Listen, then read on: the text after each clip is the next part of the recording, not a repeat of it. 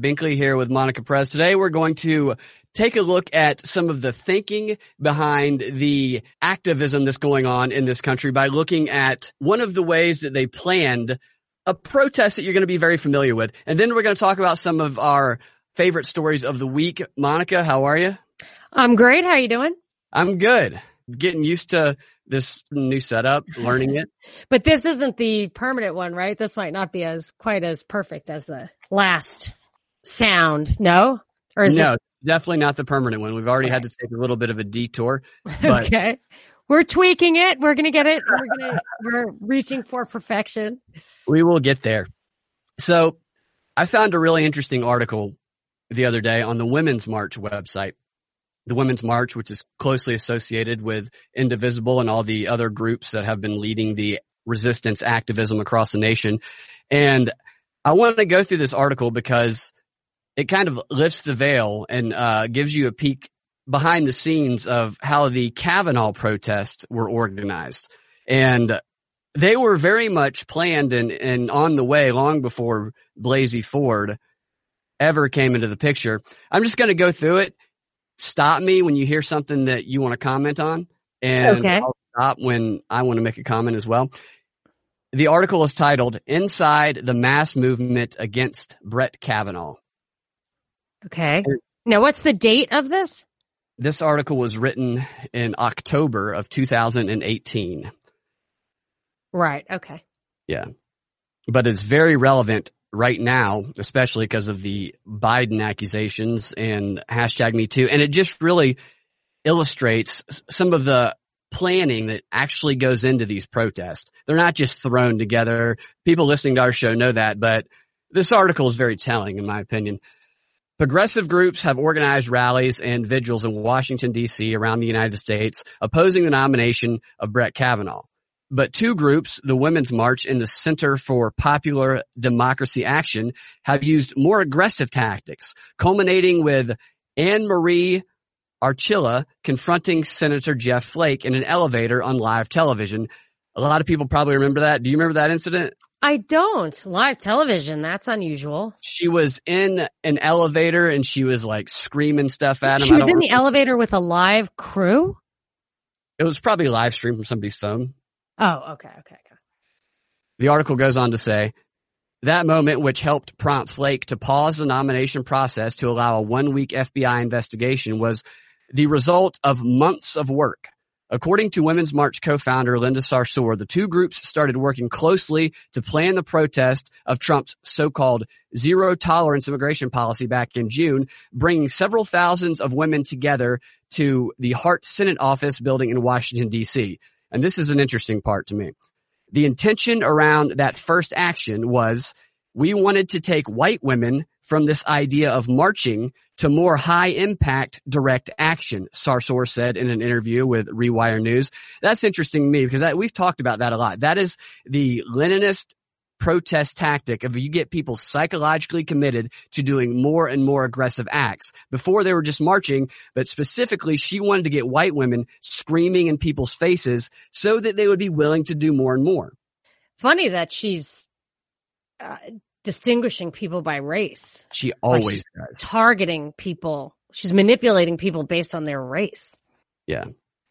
The article says plans to protest Kavanaugh began back in July and they began running actions immediately after Kavanaugh was announced for the nominee. We knew that Kavanaugh was coming in to meet with the senators around his confirmation, so our first action was actually bird dogging and we got about 70 folks to participate in civil disobedience that day and got his meetings pushed back and canceled that day. Bird dogging is a term used by activists to describe a planned confrontation with an elected or government official, such as the elevator confrontation with Flake. There's a process to successful bird dogging, Gordon says. It's having someone who you can find their schedule of like an elected official that you're trying to reach, then getting your friends or colleagues together, understanding their different tasks. So who's asking the questions, who's going to tell the stories, who's filming, just have a plan for when this person is spotted. And that's when you snap into action and just go for it. We've talked about this a lot with the individual, indivisible guide, their instructions. This is exactly what the guide describes in action. Everybody playing a role. They're assigning people parts to play to go get in people's faces. Yeah, the the missing link here for me is that it seems to me like the Kavanaugh protest, the Blasey Ford thing was like the Monica Lewinsky thing with Bill Clinton, where instead of talking about Whitewater or Vince Foster, everyone was talking about sex. And that Yeah. caught everybody's eye. So, and I would think that they would want, and I, and you and I both talked about this, that Kavanaugh was the one they wanted. And I would say, not in the least because he was, he participated with Ken Starr in the Monica Lewinsky distraction and suppressed the Vince Foster investigation. So it would be, I wouldn't put it past these guys to have done this with the intention to backfire. And I wouldn't, furthermore, I wouldn't put it past Flake to be in on it. I agree completely with both of your points there. And she brings up Blasey Ford here in a moment. The group's first major salvo came, salvo came on September 4th, the day the Kavanaugh hearings began. Women in the gallery began speaking against the nomination while being dragged out of the hearing room by Capitol Police. At the time, I don't think the American people really understood the dire situation we were in with Kavanaugh, said Sarsour. The next thing you know, you watch women stand up, sharing their messages, getting dragged out by Capitol Police. So then all of a sudden, people are like, what's going on here? And then the media immediately reframed it. And it wasn't just about Brett Kavanaugh. It was about the women who were opposed to Brett Kavanaugh. Senator, Wait, what? Who's saying that? this is are you Linda saying that? Sarsour. No. Linda Sarsour is saying that the media then started talking about the women opposed to Brett Kavanaugh. Yes. Okay, keep going. Senator Ben Sasse called the disruptions hysteria, a term with misogynistic roots. Yes, yes, of course. I mean, that's the thing. It's like Rahm Emanuel saying Jussie Smollett had a whitewash of justice, which Yeah. is not an expression. you Right. know, they torture these expressions to make it look like they are using they they haven't kicked the habit of using these sexist and racist expressions from a lifetime of addiction and they had to like make it up clearly because it's not the way those expressions are used. Yeah. Sarsour goes on to say, the right likes politicizing our movements. We are not politicizing our movements. We are politicized, says oh Sarsour. Oh my gosh. I think women are inherently political and that's the problem. When they see women protesting, just the idea of protesting for them becomes, well, you have a political agenda because our bodies are inherently political. She talks oh, like, wait, hold on. First of all, isn't protesting politicians in a legislative body by definition political? Is there Yeah. any way for it not to be political? I think what she's saying is that yes, they don't need to tell us that we're politicizing it. Women and women's bodies are inherently Right. political. But I, I don't really think I even get that. Like, it's only inherently political because everything is political then. Yeah. You know, a- uh, everything human is then, is political if that's how you're going to look at it. And, Right. you know, everything human, men too. Vladimir Lenin, that was, that's one of the tactics for creating a mass organization through community organizing and activism is to politicize every corner of society so that everything can be divided along political lines. And Sarsour takes that similar philosophy. Thousands of hours of planning and preparation went into pulling off the protest against the man who could cast the deciding vote to overturn Roe v. Wade. Organizers slept on the sidewalk the night before the first hearing just to ensure they would be able to attend. Couple of things, first of all, is that he already said he wasn't going to do that. Yeah. Not that you can count on anyone. John Roberts was single-handedly responsible for Obamacare passing the Supreme Court, uh, because he switched sides. And what people don't realize is the Roe versus Wade just says no state can ban abortion. But even if it were overturned, I mean, California isn't going to do away with it. yeah. So I just, I mean, they, they, it's obviously not what they care about. And frankly, of all people, he's probably the least likely to be the one to do that. And you're definitely going to get someone appointed by a Republican. You want to impeach Trump and then get Pence to appoint somebody? Yeah. You know what I mean? Like it just their their protest makes no sense. They and it only made sense to me to validate this guy as an enemy of the left, which he definitely wasn't. and also grow the power of the organizers themselves who are, who are behind these movements. Just like More, an excuse to make them get off the couch. Yeah. And those white women she talked about that were just marching before, they were on the couch before that, then they were marching. Now they have gotten in people's faces and they're shouting. So they're going to be willing to do something even more extreme the right. next time calls them to. Right. It's a radicalization process is what it is. Mm-hmm. And they'll use any any subject to do it. Exactly. Organize, and they'll use white guilt, the white guilt of these women that she exploits all the time. Oh, right, right, right, right. This is Sarsour. What I would love for people to know is that this has required a lot of human resources, a lot of financial resources, and a lot of commitment from people who are exhausted, said Sarsour. It's been really challenging. There's been a lot of tears, a lot of crying. The protest on the Hill took a turn when Christine Blasey Ford's sexual assault allegation came to light. What changed when Dr. Ford came forward is that it became a lot more personal. This is Sarsour.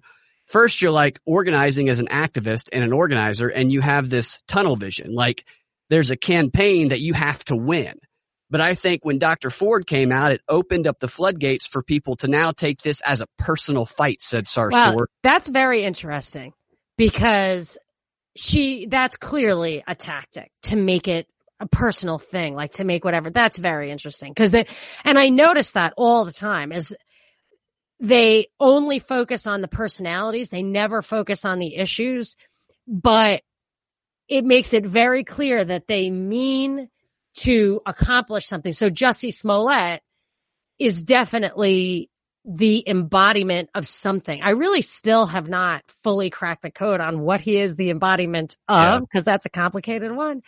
But he's the embodiment of something. And I guess uh, Trump is the embodiment of the stereotype that I, I noticed when I moved to LA years and years ago, I guess it was in the Bush era, and I, I ran into somebody from Texas there, and I had just moved from Texas, I think.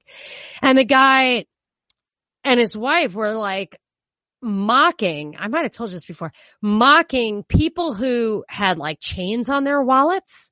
They were like really mocking them. And I was so shocked. I was like, aren't liberals supposed to be like non-judgmental and tolerant, whatever.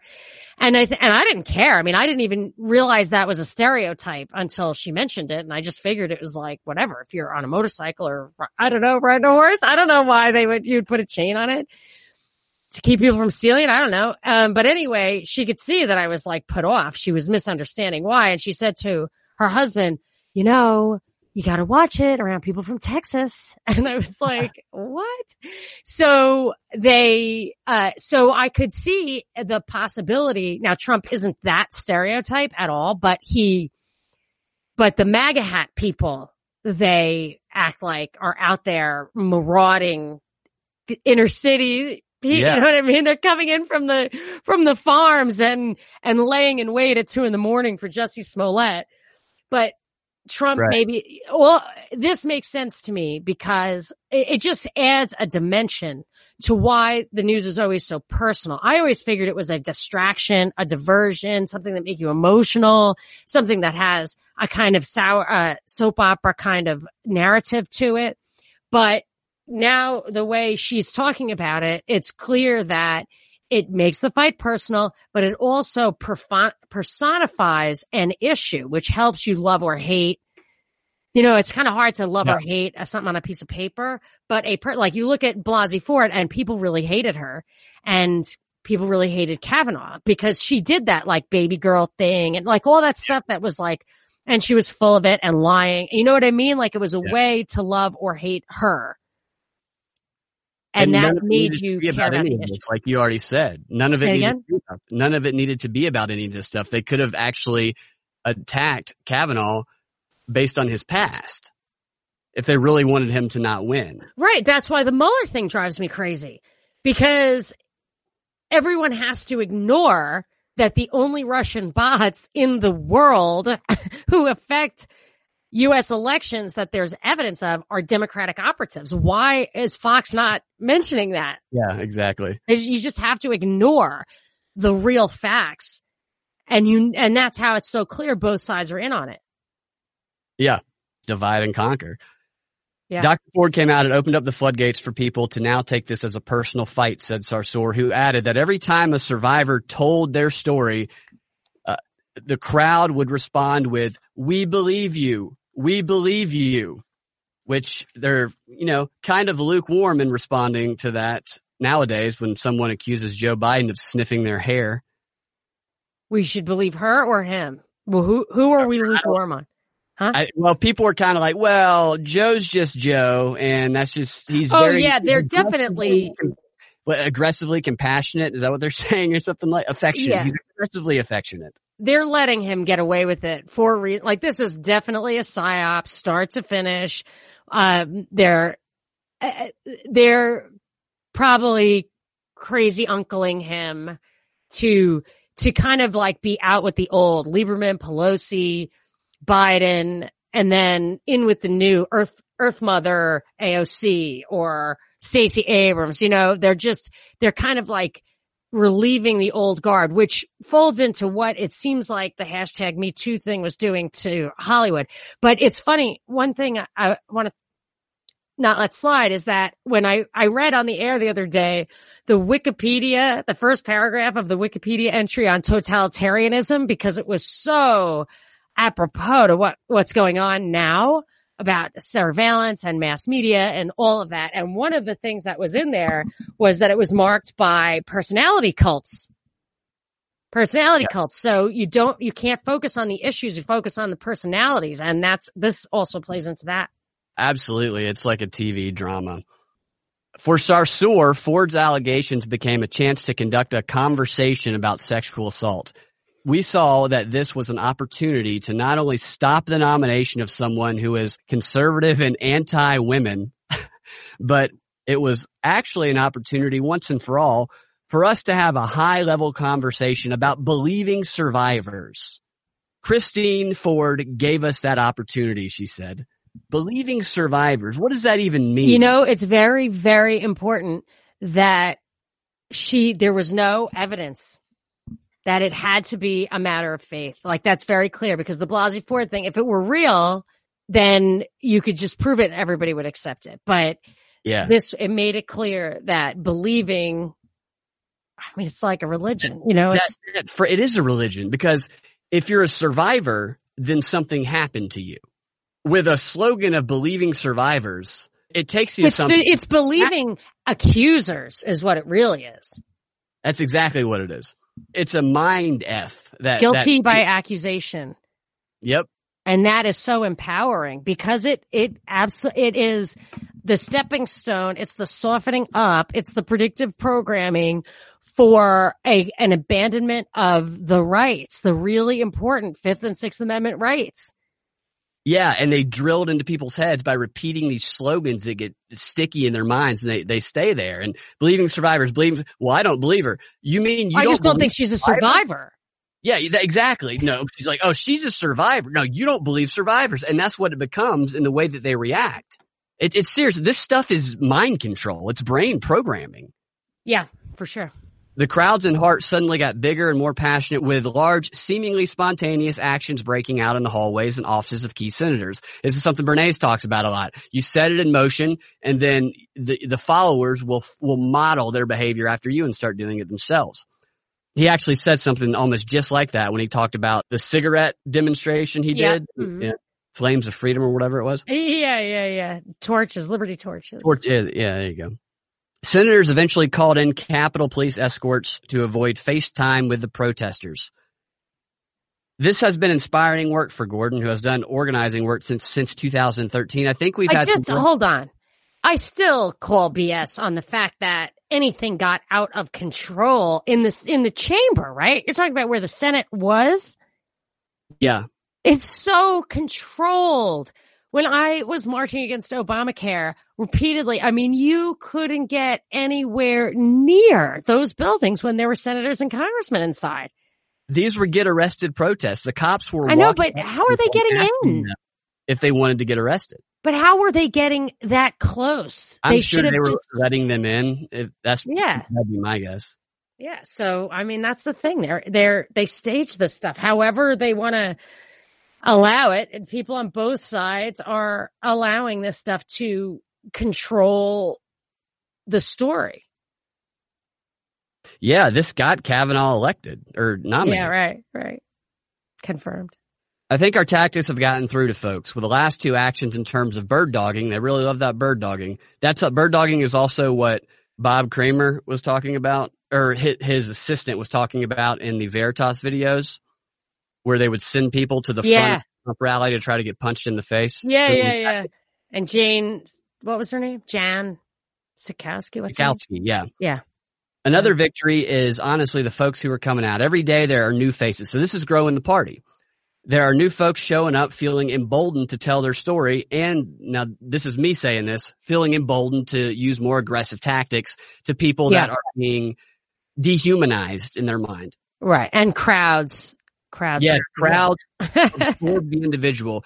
You are unable to behave truly as an individual when you are swept up in mob mentality. The mirror neurons and the energy, it overwhelms people and it becomes very difficult not to go along with what that crowd is doing. You ever be at a baseball game or a football game people around you are cheering, people are doing the wave. It, it's physically difficult not to do those things. And when you care about an issue or you're made to care about an issue such as this, and you're made to think that it's life or death, th- then you're going in rabid. I mean, right. That's the thing. You're always made to think everything is life and death. Those emails you get from these people are so hilarious. Like, this is the most important moment that has ever existed. If we do not get what we need right now, everyone's going to die tomorrow and not just die, die an awful, excruciating death. So can I count on you To give a dollar. ten dollars? yes, right. I got one that said Bernie Sanders has contacted you.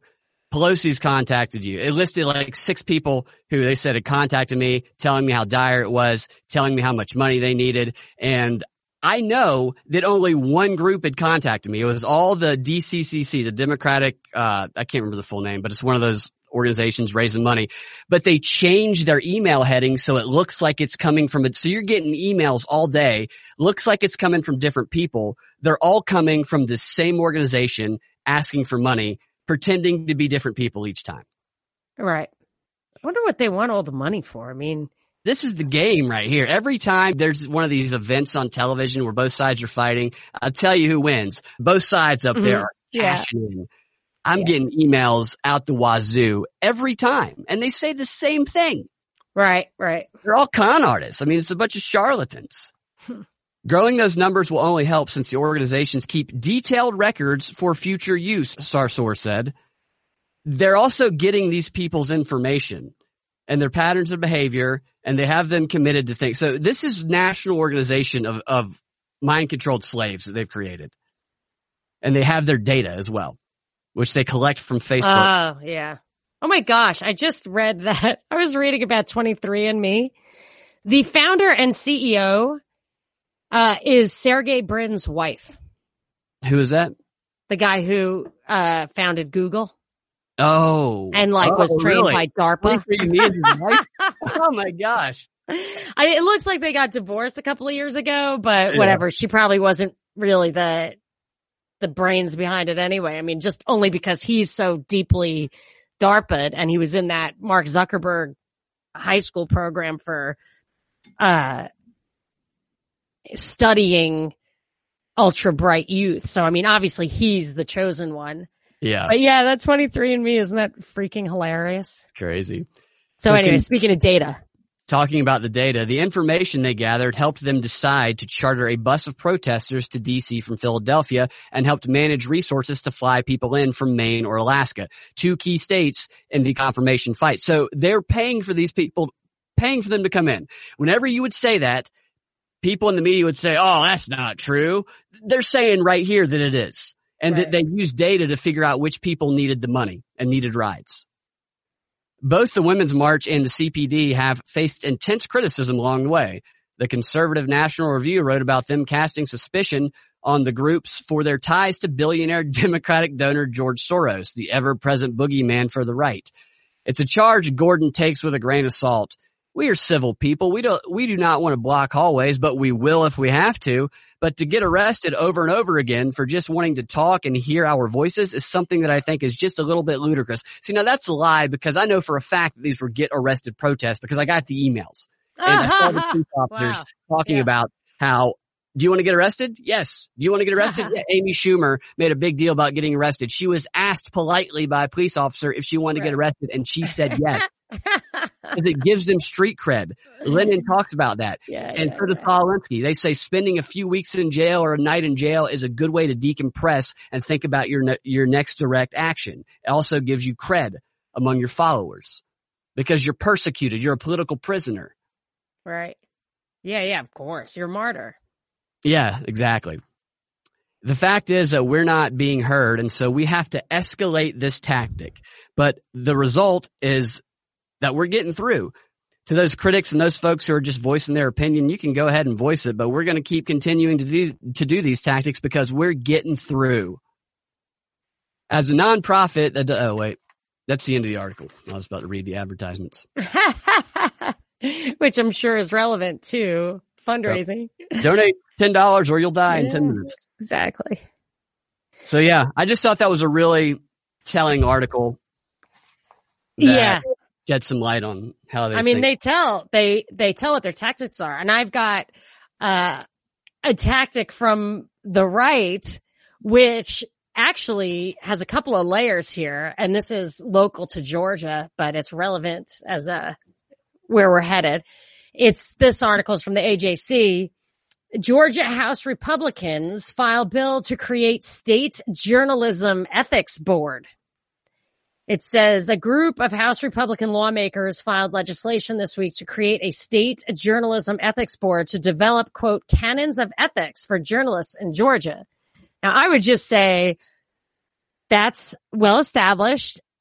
And this is what is with all these calls for regulation of speech and every other thing, what people never ever talk about, seems like to me. And this is one reason I'm, another reason I'm confident the MAGA hat kids were for real is because they're actually filing a defamation suit because these attacks, anything that's untrue and damaging, uh, they, you can file defamation for damages and then people have to pay, which is why I remember the day it dawned on me that this just isn't, people aren't doing it anymore is when Shep Smith said that Putin had just murdered 300 people by shooting down, I guess personally, MH 17, I guess the one that was over Ukraine.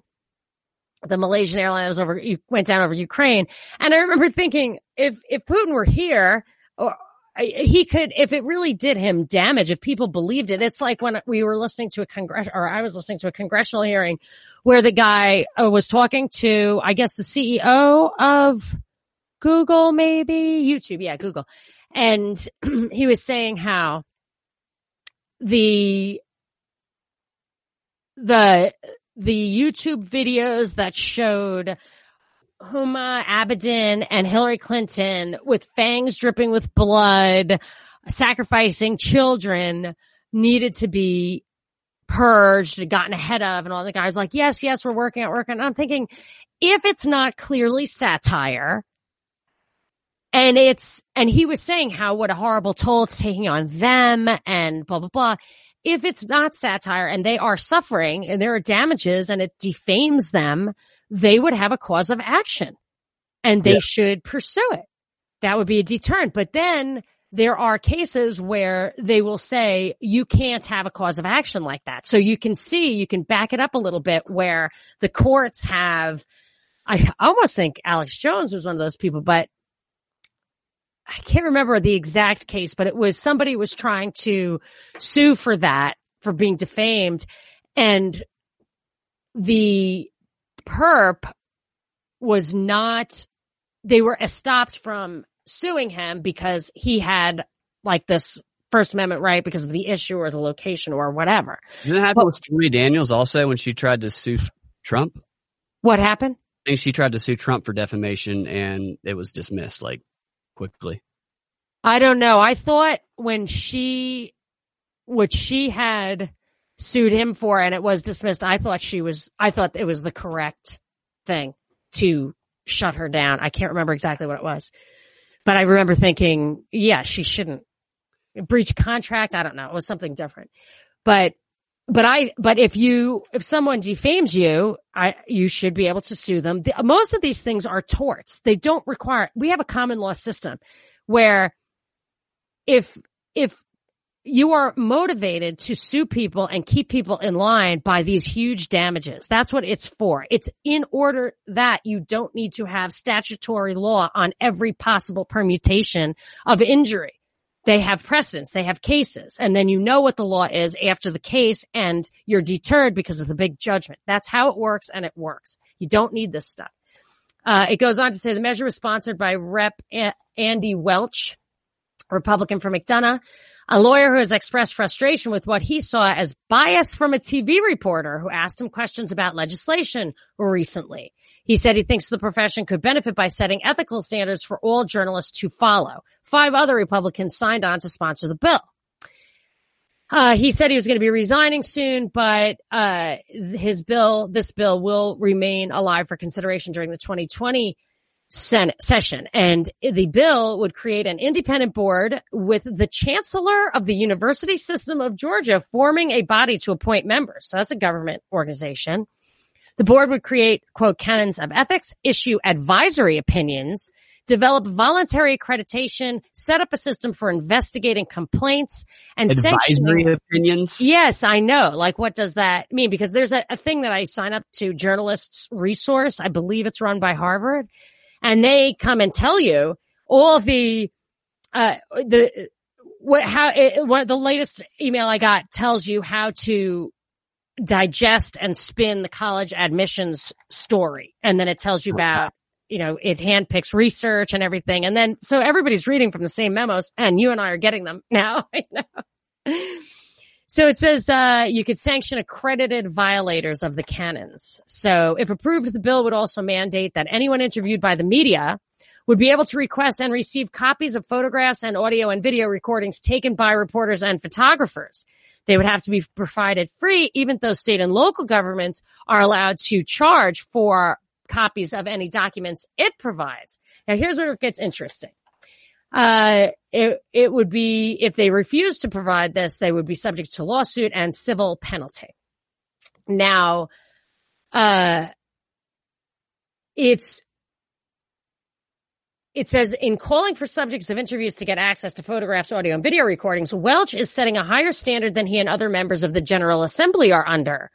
The General Assembly long ago exempted itself from the Georgia Open Records Act, which applies to all other governmental entities in the state. And only a month before the start of this legislative session, the state court was trying to block a group from getting legislative records on how a bill got passed in 2012.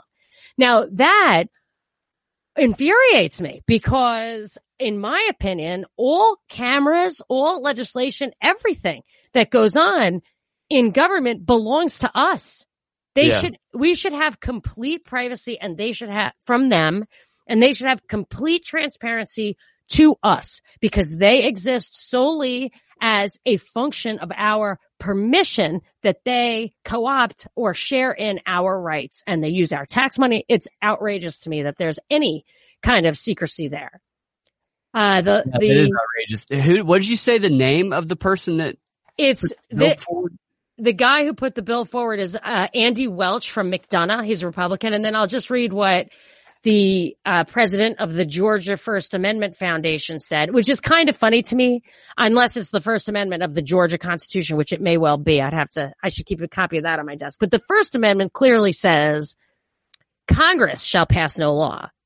So I think it's read that the 14th Amendment makes the First Amendment apply to the states as well. I, I'm never, I was never a big fan of that.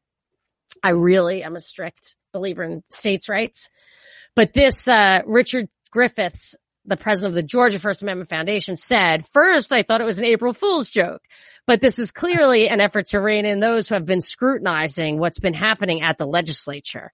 In this country, there is a First Amendment which reads in part, Congress shall make no law abridging the freedom of speech or of the press, and it applies to the Georgia legislature. It's the kind of proposal you'd expect to surface in a banana republic, not the peach state. Well, that reminded me of something that I read about and I'm wondering if they're connected. I'm trying to find out right now, but I would bet that there's some sort of connection. A few days ago, last week, Google launched a program, Google Partners to Fund New Local Media Sites. Google, uh, McClatchy Google partnered to launch local news outlets in underserved U.S. cities. So they're trying to reach rural areas to get the propaganda yeah. out to them, just like they're trying to get the 5G out to rural areas so you can get the propaganda out to, out to them quicker. I noticed, I, I've been like what to watch out for ing for at least a couple of years now that the rural places are in the crosshairs. You Absolutely. are on top of that. Yes, early. thank you. I was way, on top of that. Way ahead of it. And it, and the popular vote thing folds into that. But I also read something that was I I was made aware of because of when you were saying how they were going after Sinclair, it caught my eye that there was a study done. I might have shared it with you, might not have, that as, as local media outlets consolidated into nationally owned companies, which I remember when that started happening, Gannett and I guess Sinclair and all that. You know what I mean? Like used to be you'd have a local newspaper. Now there's a company of local newspapers, but it's all the same company from coast to coast, Gannett, for example. And the study said that the nationalizing of local news increases divisiveness, that you have more rigid polarization and intolerance. Yeah. And there's less and less gray area, which is funny because the actual policies converge. The actual policies, there's like the, the left, the anti-war left has been silenced and the fiscal conservative right has been silenced. So they're, they're converging. This Ralston must, I think Garland has issues with Ralston too. It said, uh, the lawmakers are uh, have expressed unhappiness with the AJC, which revealed that House Speaker David Ralston, a lawyer on numerous occasions, used legislative privilege laws to delay court cases for his clients, sometimes for years. Wow. and the other thing is, and I think it's still true in Congress, is that these guys, I believe they're allowed to trade in stocks and bonds while being privy to upcoming legislation and having a sense of how it's going to come out. And it's, it's yeah. very, people underestimate what an impact that has. But if you go back and read the report from Iron Mountain, which however much you want to think it's stylized or dead accurate, I don't know. But one of the examples it uses, it says we now, and this is from the sixties, we have computer models that can tell you how a slight change in the draft law would affect real estate prices in lower Manhattan. I mean, that's what they were doing in the 60s and the laws were less pervasive now. Eh, eh, so I just feel like it's such a, a temptation to corruption, this stuff. Here's what the Google article says, which is pretty funny. They're working together to on this experiment to launch these digital only outlets to provide local news in U.S. communities that are currently news deserts is what they call it. Besides providing the news to these communities, which the companies haven't yet named, the idea is to test business approaches that could revive local journalism. And then it goes on to say, this is the best part. Google will provide the money and won't be involved in the newsrooms says Craig Forman. Yeah, right. Like Reid Hoffman and New Knowledge. Yeah, putting Roy Moore down. Here's three hundred million dollars. We'll stay out of your hair. They they can stay out of their hair, but what happens is, and I, I think it was an Ethiopian guy was telling me this about foreign aid. You know how we act like we're we give all this money, and it never occurs to anybody what the money, or I never hear anybody talking about it what the money is really used for. And what this guy said is it's really just used to give, they give the money to local people who are willing to or naturally gravitate towards the policies we want.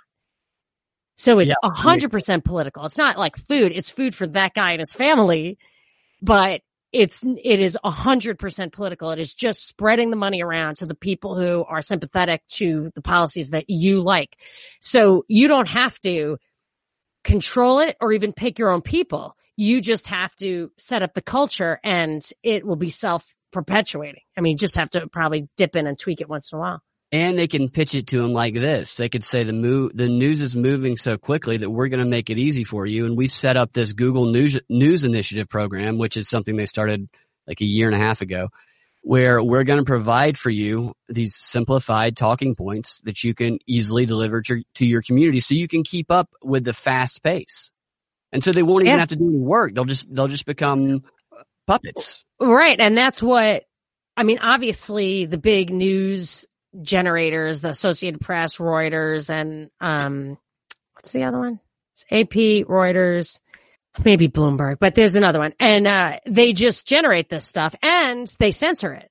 So, and then plus the stuff that I'm getting from Journalist Resource is just an amalgamation of that stuff. Nothing is outside the box and it's mostly research. But as we know, the research that you choose to share or, or how like the research quote that demonstrated that conspiracy theorists were more prone to committing petty. I mean, you know, that I realize now what I guess it was, I think it was Mark Twain meant in, uh, titling, I, I believe it was a title of something, lies, damn lies and statistics yeah. because they just, they convince you of something that may or may not be true. You don't get closer to the truth, but you think you get closer to the truth. That's a fantastic book, by the way. There's also a book. Oh, is it? Is it his book? Yeah, I knew he wrote something. Not Mark never. Twain's book. It's a book. Oh, it's not? No, Mark Twain might have said that. I think he did. Yeah, he definitely He said wrote it. a book based on it, and he goes through how people lie with statistics. It's a fantastic book. Oh, interesting. Yeah, so there you go. What else we got? I want to play something I heard earlier today. That's pretty interesting. This was on the website Quartz, quartz.com, which is very biased and is growing in popularity. It's kind of a tech news website. They had an article today about the new genderless Siri type character. And I'm going to play some audio and it will explain the whole thing for you. Hi, I'm Q, the world's first genderless voice assistant. Think of me like Siri or Alexa, but neither male nor female. I'm created for a future where we are no longer defined by gender, but rather how we define ourselves. My voice was recorded by people who neither identify as male nor female, and then altered to sound gender neutral, putting my voice between 145 and 175 hertz a range defined by audio researchers. But for me to become a third option for voice assistants, I need your help. Share my voice with Apple, Amazon, Google, and Microsoft. And together we can ensure that technology recognizes us all. Thanks for listening. Q. Thanks a lot, Q. Ew, nice. Q was hashtag me tooing Amazon, Google, and whoever for leaving the genderless AI voice out. That that's unbelievable for a future when we are no longer defined by our gender.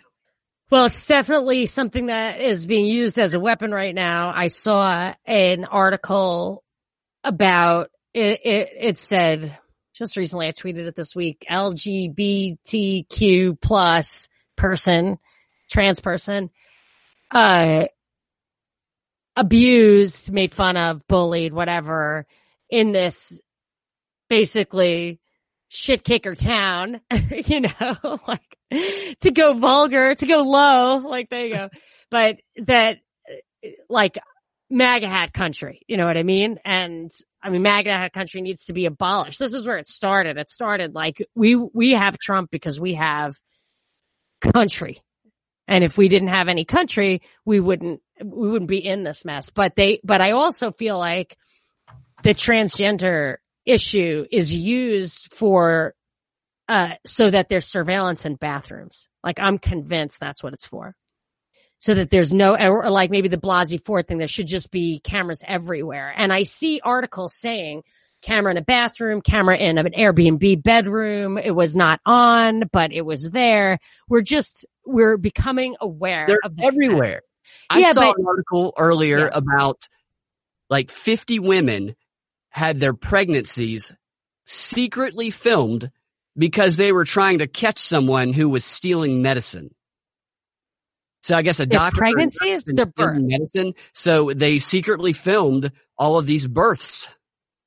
Oh, that's come on. Yeah, That's outrageous. it's Now, totally. now you should be able to sue them for that. There, there, but it'll probably prompt some kind of regulation. But in reality, they should be, they should sue for that. But I feel like the stories are just there to kind of soften you up, predictive program you so that you start going into the bathroom and think there's, there's a camera in here. And then once you think it's in there, then they can put them in there. Yeah, I think that it's hilarious that people put tape over their webcam. Zuckerberg does that. I think it's hilarious. And he, as as though that's the one thing they didn't think of. Tape. If only we had thought of tape, we could see them. They can see through walls. People are putting, Uh, I don't even know where you would put the tape on your phone. yeah, the yeah, you're it's a good And they're in your TV now. I mean, I don't know if they're in the, hear you anyway. yeah, they're going to be in all the TVs, all of them. Did you see the video of the Arizona toddler where they literally broke down the door to get this kid to the hospital? I believe that the I heard about it. I didn't. pediatrician. So this is what happened. The guy, they have this scene opens with a cop knocking on the door. Nobody answers. Nobody answers. It's like this goes on from maybe 1130 at night to 130 in the morning. And the guy's knocking on the door, knocking on the door. It's totally dark, whatever. And he finally calls the guy. He, he goes back to the car. He calls the nurse at the doctor's office. So obviously she was on standby because there would be no way to reach her. And he said, you're familiar with this case and what happened, whatever. And she's like, well, the kid had a fever and we wanted, we thought the kid should go to the hospital and the parents didn't agree. So they get through to the father at home and they say to him, we need to get your son to the hospital. And he said, you don't because his fever broke. He's fine. And that was what they were worried about. And he's past it. And they Yeah. said, well, we have DCS here. Like you have to come with us. A new law was passed where we can do this. And, and sometimes new laws get passed. They get incentives. Where Like- was this again? Arizona, Chandler, Arizona, I think. So it goes back and forth for a while. The guy said, look, all three of my kids are asleep. They're all like under the weather and my, uh, whatever, just go away. And the guy said, we're not going away. We're taking the, he's like, the kid is fine. So they end up breaking the door down, getting the guys like, does anybody have any guns? He says, yeah, I've got lots of guns. Nobody's holding a gun, but you know, I live in the middle of nowhere or whatever. I'm in Arizona. I've got my guns. Where's your wife? I don't know. I was, she's probably with the baby. I really don't know because I was asleep in the room with my daughters and everybody's sick. So they took him away. They took, he's like, well, you can't take both of us away. So I don't know. Maybe they just took the kid or what, but the article, which I think was in Vox, maybe it was in Vice, but I'm almost certain it was in Vox. The title of the article, which absolutely does not come out in the video, and A, I would really like to know where that video came from. It was the cop cam. I believe we should have unlimited live streaming from every single camera that we as taxpayers pay for and they as law enforcement do not get individual warrants for. That's our data or they can't have it either. So they either have to have a warrant or it's public in my estimation. So, uh, I don't know where this came from. So obviously it's meant, I believe it's meant to spark some kind of subconscious message or debate or whatever. And the title, which was not in the video at all, was that unvaccinated toddler. Uh, you know, the door was knocked down to grab an unvaccinated toddler Yeah. and that the parents were afraid of bringing the toddler to the emergency room because he was unvaccinated. And that, that, I didn't see any evidence of that. So I call into question, it may be true, it may not be true, but it's obviously an, uh, look, you could get your kid killed or like these people are reckless. But to me, the answer is at that point, then it, you will not bring your kids to the doctor even. You're not going to let anybody know. And Yeah, that's you're the kind of thing. anyone. Yeah, when you pass laws, and I remember this from law school, when you pass laws or adjudicate a case as a judge, you you have to think about the incentives you're setting up. You can't and I'm not saying creating policy, but like you can't do something that creates a danger to people. That's why kidnapping is not, I think they, they stop kidnapping from being a capital offense. They can't kill you for kidnapping someone because people would kill the witness. They'd be like, well, if kidnapping and murder are the same penalty, death, and you're an alive witness, I better kill you so I have a better chance of getting away. Yeah. So it, when it sets up perverse incentives, it's not a good law. Yeah. And, and the incentive I got out of that wasn't vaccinate your kids. It's don't ever oh. ask for help. Yeah. That's crazy. And they're doing this, at least we're hearing stories about it. Maybe they've been doing it all along. Like there's another story today. A judge issued a ruling that a kid who refused to get a chickenpox va- vaccination is not allowed to go back to school. So the kid was challenging. So what are people worried about? I guess they don't want the kids getting chickenpox. But who's going to get chickenpox? I don't know. It's like they're showing up in hazmat suits if you don't have a vaccination. Yeah. But the only people who are at risk are people who chose not to vaccinate, right? I mean, the vaccinations work, do they not? you know? Yeah. Yeah. So, what are uh, you worried about? And chickenpox, uh, the uh, chickenpox. yeah, vaccinations work. Yeah. So the vaccine, the, the chickenpox is the one vaccination that I absolutely would not give my kids if I had it to do over again because it does not protect you forever. So you are then vulnerable as an adult to things that are much worse or to getting chickenpox as an adult, which is much worse. So I wouldn't do that. Plus there's this theory I read about, which may be fact. I don't know, but about this like secondary immune system, which helps our bodies recognize and eliminate cancer. And it's, it's tuned up or activated in childhood when kids have high fevers, like your body, like kind of, it's like educates your body somehow. I mean, I have no way of evaluating if that's true or not, but if, if suppressing childhood illnesses has an impact on our ability to be independently healthy as adults, that would be a perverse incentive for big pharma to want that. It's like a win-win for them. They want, you know, they sell a lot of chemo. I'm not saying yeah. they're doing anything wrong. I'm just saying it's an incentive to them and they're insulated against liability for vaccines. So RFK is doing a bunch of stuff on this. RFK Jr., Robert F. Kennedy's son. And I just, I can't figure out if he's like just another Kennedy who likes to play with fire. like he's an anti-vaxxer, right? He seems, I don't, he certainly wants to question the vaccination mantra. They're hitting anti-vaxxers hard. Right I now. know, but I just wonder if RFK, like, if the Kennedys have learned their lessons, or if some, yeah. if he's following in the footsteps of the people who get themselves killed. It's interesting. He's a Democrat, and I know some people who are progressives, very, very progressive, on board with all of the programming, totally mind controlled in every other aspect, but are anti-vaxxers. And this current wave of attacks against anti-vaxxers, it's got to be really, really conflicting them because everybody and everyone who they've supported and been on board with hating Trump, all the stuff for the past two years have all suddenly turned against them. They'll come. They'll, they'll pivot. I'm wondering the, if they will the give leaders. in. They will. They will pivot to the leaders. I know it because I remember people who, people in the medical community I've noticed are not, are not in favor of Obamacare generally, like any kind of socialized medicine. They just don't. I, I can talk to anybody about being, uh, against Obamacare in a medical office.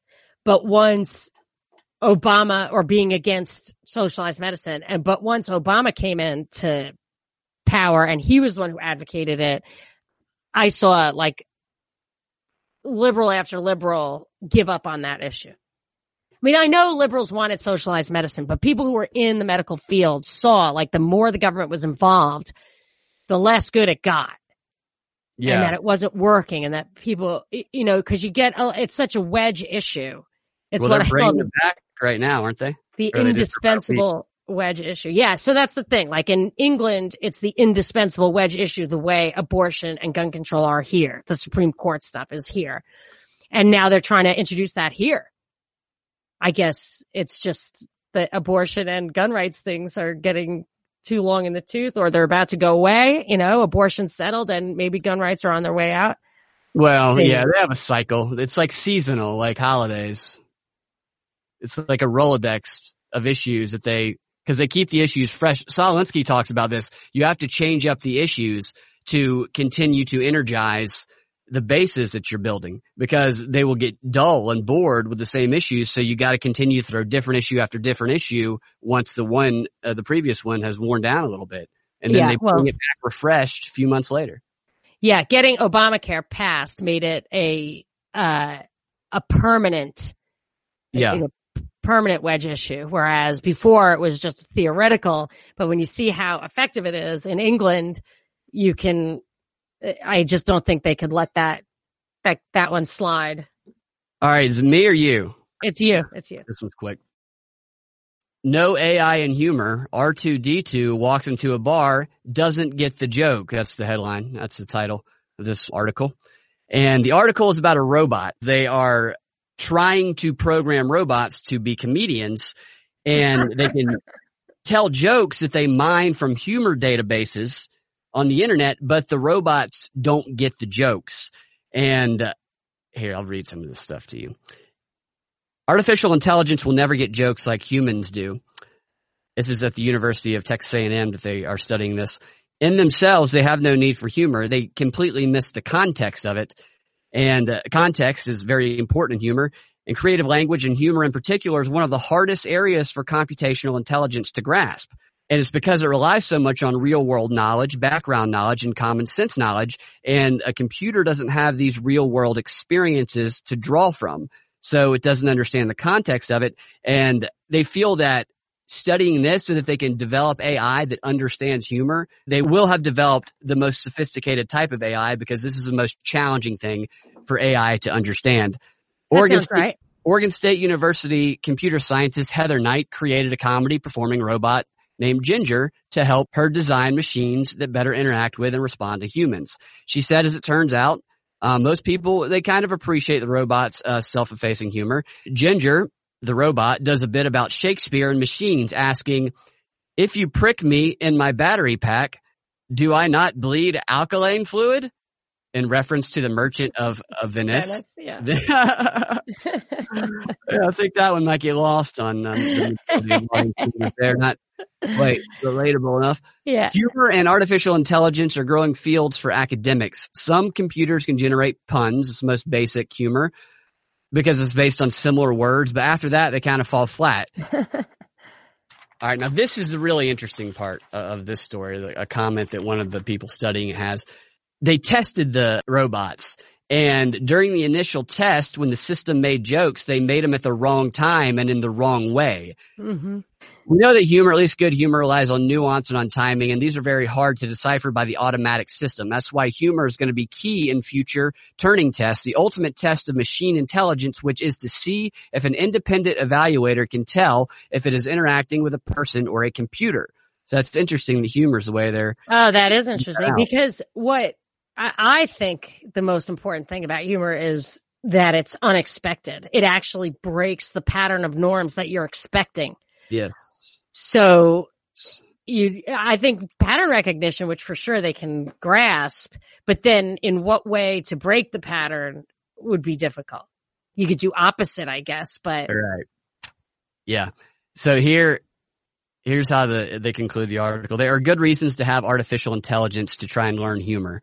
It makes machines more relatable, especially if you can get them to understand sarcasm. That also may aid with autom- automated translations of different languages, he said. But Texas A&M's H- Hempelmann isn't so sure that's a good idea. Teaching AI systems humor is dangerous because they may find it where it isn't and they may use it where it's inappropriate, Hempelmann said. Maybe bad AI will start killing people because it thinks it's funny. oh my gosh. Yeah. Yeah. That's funny. That is funny. See? that is actually funny. It would be ironic for sure. Yeah. and maybe that would be the way that uh you if that's the way to figure out what's AI and what isn't, you surely don't want them to be able to defeat it. no, we don't. But yet they're still trying. Of course, of course, of course. Obviously. Another part of the article talks about one of the people who's who's doing the study, one of the scientists. They do stand up comedy, and when they told their parents that they did it, she said that her parents were excited because she would be in a profession that robots can't make obsolete. That's a good point. I always thought that about being a, like a masseuse or something, but A masseuse that just destroys someone's back when it. oh yeah, So we got robot priests, judges, robot judges, yeah, robot judges, robot lawyers, robot anchor people, weather people, robot anchor people. They're sex se- workers, uh-huh. obviously. sex robots. Maybe the sex robots are dating the robot anchor people. I don't know. But there's Yeah. also, I saw, robot basketball players that basically never miss three pointers. Standing at 6'10, probably 3,000 pounds. Hard to box out in the block there. You know who could beat them? Who's that? Michael Moore. Michael Moore is the only person with that hook shot from the three point line that he could shoot. These robots, I, I watched it and it's funny because the robot, the headline says, robot can't dunk, but it can hit threes better than Seth Curry. And I'm like, so you're describing every NBA team's best white guy is what you're describing is the white Oh, men, that that true? can jump, they can shoot the threes Oh, but they usually they made the robot black. It's a giant black robot. And it's just Why not? I mean, some robots should be black and maybe even like they colors. specifically made it black because they're like, well, all these other robots are white. But I'm like, if you got a robot that can't dunk, you got to make it white. that is true. That is true because really the other robots are just going to be like, what's wrong with you? Come on, yeah, yeah. You're going to get made fun of. They're definitely going to make a robot that can dunk though. They just have Oh, to give it like leaf spring legs or something. There's going to be a competition. They might have already had it, or maybe it's at the championship game between robots and real people shooting three pointers. But these are a little bit different. These robots don't look like people. They're like like boxes that flip the ball up. This this one oh, that's made no by fun. Toyota. I don't know why Toyota is making a six foot ten, two thousand pound three point sharpshooter. I have no idea. Two thousand pounds? I'm Well, just I can't jump. When you look at it, it just looks. I mean, it looks like it weighs a lot. You don't want to see this this guy. You, know, you don't want to get a fight with him. barreling down to the basket when you're standing. Yeah, I'm not taking a charge from this robot. On that note, there you go. You got anything else? I've got like 15 things, so we'll save it for next time or this weekend. All right, one more quick one. This right, one's very very quick because this was my favorite headline of of yesterday. Naked police officer arrest naked fugitive. Okay. You solved the riddle. Naked police officer. Uh, the fugitive was someone he was engaging in coitus with. Boinkin. Yeah. Well, I don't know. Possibly that they didn't include that in the article, but the police officer, the off-duty police officer, was at a sauna. Hmm, and somebody stole something. No, he looked over, and the guy sitting naked on the other side of the sauna was a fugitive. Who goes to a sauna? Who he recognized? Yeah, he recognized him. He got up, said, "Spread him." took him out with his baton. Oh my goodness gracious. The It imagery. says- the article says it declined to say how precisely the arrest had been made, but added that the officer did receive assistance from uniformed colleagues. I wonder how the uniformed colleagues were made aware of it. 2 Uh-huh. people passing by and they see two naked dudes wrestling in a sauna. no, they were running down the street by then, right? I just pictured them having like a, a brawl naked and, Ugh. Dude, I would not do that. I want nothing to do with that. The guy would have to be after my own family for me to be like, okay, this is worth it. That's above the Call of Duty right there. You should get an award. He, uh, he should have his uniform on first before they pin it on him, but he should definitely get an award for that. Yes. All right. So yes, we, we, um, I think we probably took a step back because I think it got a little glitchy, but we're making this perfect. Let's just keep it simple and, uh, and we'll continue to post the WSB show on Wednesdays and the podcast on Thursdays on, uh, propaganda report.libsyn.com is where I, where you have like the descriptions and everything, but you can find Yes. it anywhere that you want, that you listen to podcasts probably, don't you think? Like the, all Yeah, the popular, on pretty much all of the podcast platforms. Right. Very good. Thanks for listening and thank you for everybody who has donated and continues to donate. We appreciate it. It helps us out greatly. And anybody who wants to help out, you can share the show with your friends. You can send it to somebody that you want us to, um, try and crack their mind programming or you can donate yourself at PayPal or Patreon. We appreciate all of it very, very much. Until and- next time, later. We'll talk to you soon.